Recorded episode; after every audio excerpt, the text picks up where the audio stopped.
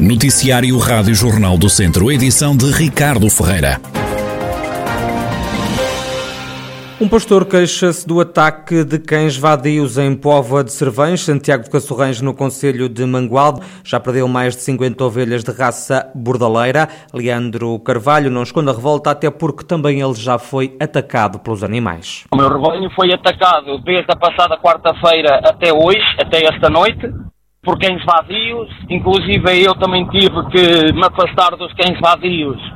De quinta para sexta eu dormi lá no pé do rebanho e por volta das quatro, quatro e pouco da manhã eu tive que ao afugentar os cães, afinal os cães é que me afugentaram a mim, que eu tive que fugir para dentro do Rio Mondego. Ultimamente estamos a falar de três cães e estamos a falar em 53 cabeças de gado. É um prejuízo elevado que está a ter?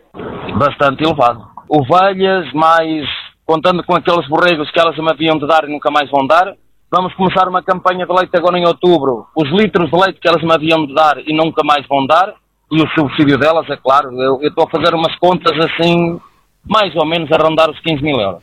O pastor natural de Vila Nova de Tazem fala num perigo público e exige que os cães sejam capturados. Tudo que seja bem-vindo, tudo que, tudo que venha será bem-vindo. Até mesmo a captura de cães mas uh, acho que seria o, o, o, melhor e o mais rápido a fazer, porque uma vez que estes cães também se viraram a mim, também me tentaram atacar, portanto não são só os animais que estão em risco. Creio que as pessoas também terão que ter o máximo de cuidado. Ora, hum, quem é que está com que os cães sejam capturados ou não, isso não sei.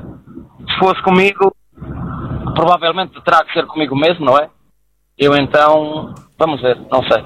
Ainda segundo o Leandro Carvalho, a GNR já esteve no local. Este pastor queixa-se do ataque de cães, perdeu mais de 50 ovelhas da raça bordaleira que dá origem ao queijo Serra da Estrela.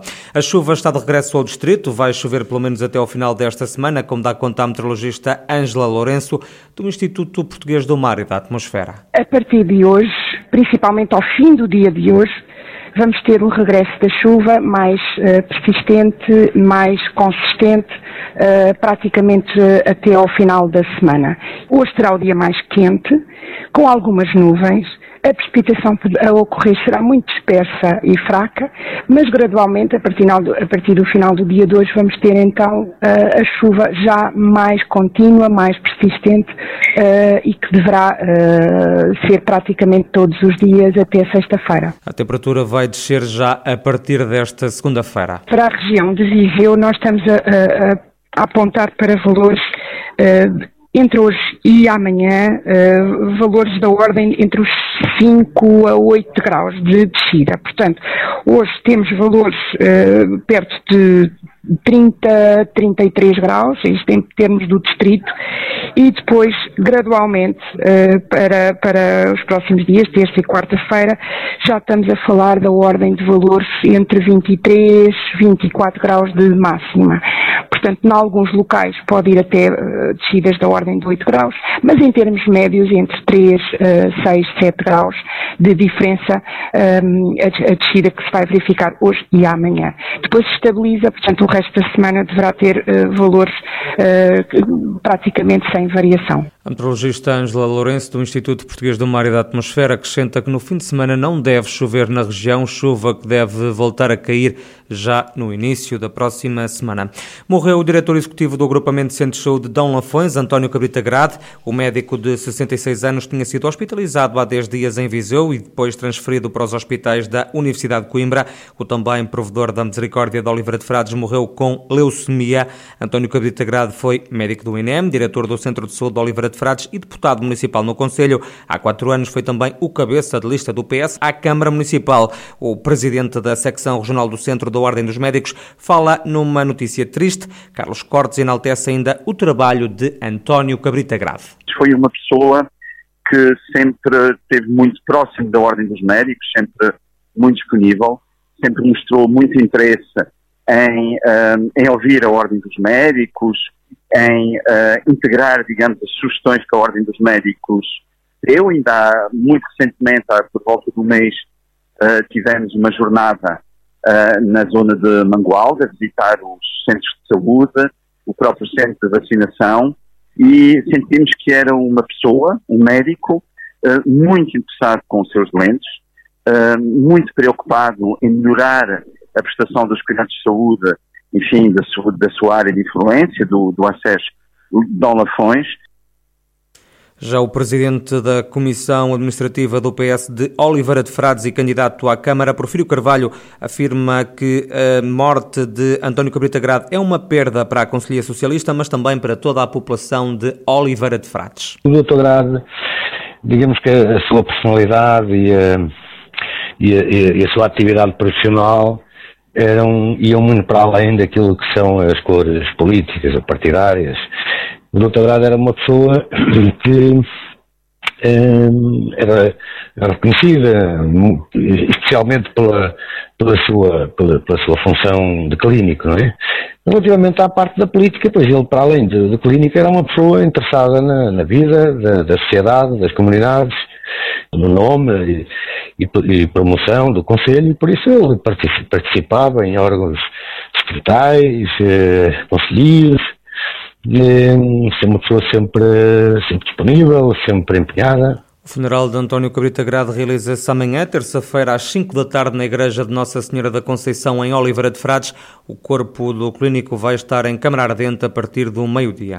A região de Viseu reportou mais 14 casos de infecção por Covid-19 nas últimas horas. O maior aumento foi registado em Lamego, o conselho que tem mais 12 infectados. Já Penedono conta com mais dois contagiados.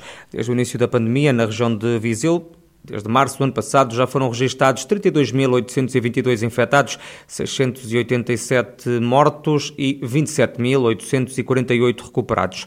E há mais eh, e há menos uma pessoa internada no centro hospitalar Tondela Viseu com Covid-19. Em enfermaria estão 19 pessoas e 6 nos cuidados intensivos. As autoridades de saúde na região já estão a preparar o encerramento dos centros de vacinação. O processo já está em fase de planeamento, adiantou à Rádio Jornal do Centro uma fonte do do ACES, Agrupamento de Centros de Saúde Dom Lafões, sem adiantar datas específicas, explicando que tudo está dependente também do agendamento das vacinas, sobretudo ao fim de semana. Os centros de vacinação mais pequenos devem ser os primeiros a encerrar, acrescentou a mesma fonte do ACES.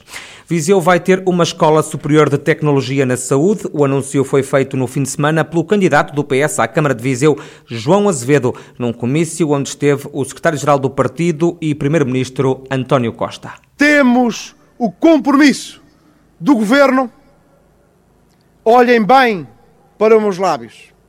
Temos o compromisso do governo para podermos iniciar, para podermos iniciar a constituição, a criação de uma Escola Superior de Tecnologia da Saúde, que é uma área vital para acompanhar os projetos da saúde neste território. No comício, João Azevedo saiu também em defesa do legado deixado por Almeida Henriques, autarca do PSD, que morreu em abril vítima da Covid-19 e aproveitou para criticar Fernando Ruas. Vamos melhorar ainda mais aquilo que foi feito no passado. E por isso vos digo, não se pode apagar o legado de homens que tombaram em combate, como Almeida Henriques, que tombou em combate e que hoje alguns não falam porque não têm coragem de assumir o legado do anterior Presidente da Câmara de Viseu. Palavras de João Azevedo, candidato do PS ao município viziense nas próximas autárquicas. Já o candidato do CDS à Câmara não desiste da ideia da criação de um novo estádio em Viseu. Garante que há investidores internacionais interessados. As garantias foram dadas ontem na apresentação dos candidatos dos centristas à autarquia nas próximas eleições. Claro que Viseu pode e deve ter um centro de alto rendimento um estádio à dimensão da cidade, à dimensão da capacidade que já foi provada uma, duas, três, quatro vezes à exaustão de formar gente de valor ímpar que prova pela Europa fora a sua capacidade. Será construído com investimento privado, sem um tostão do erário público.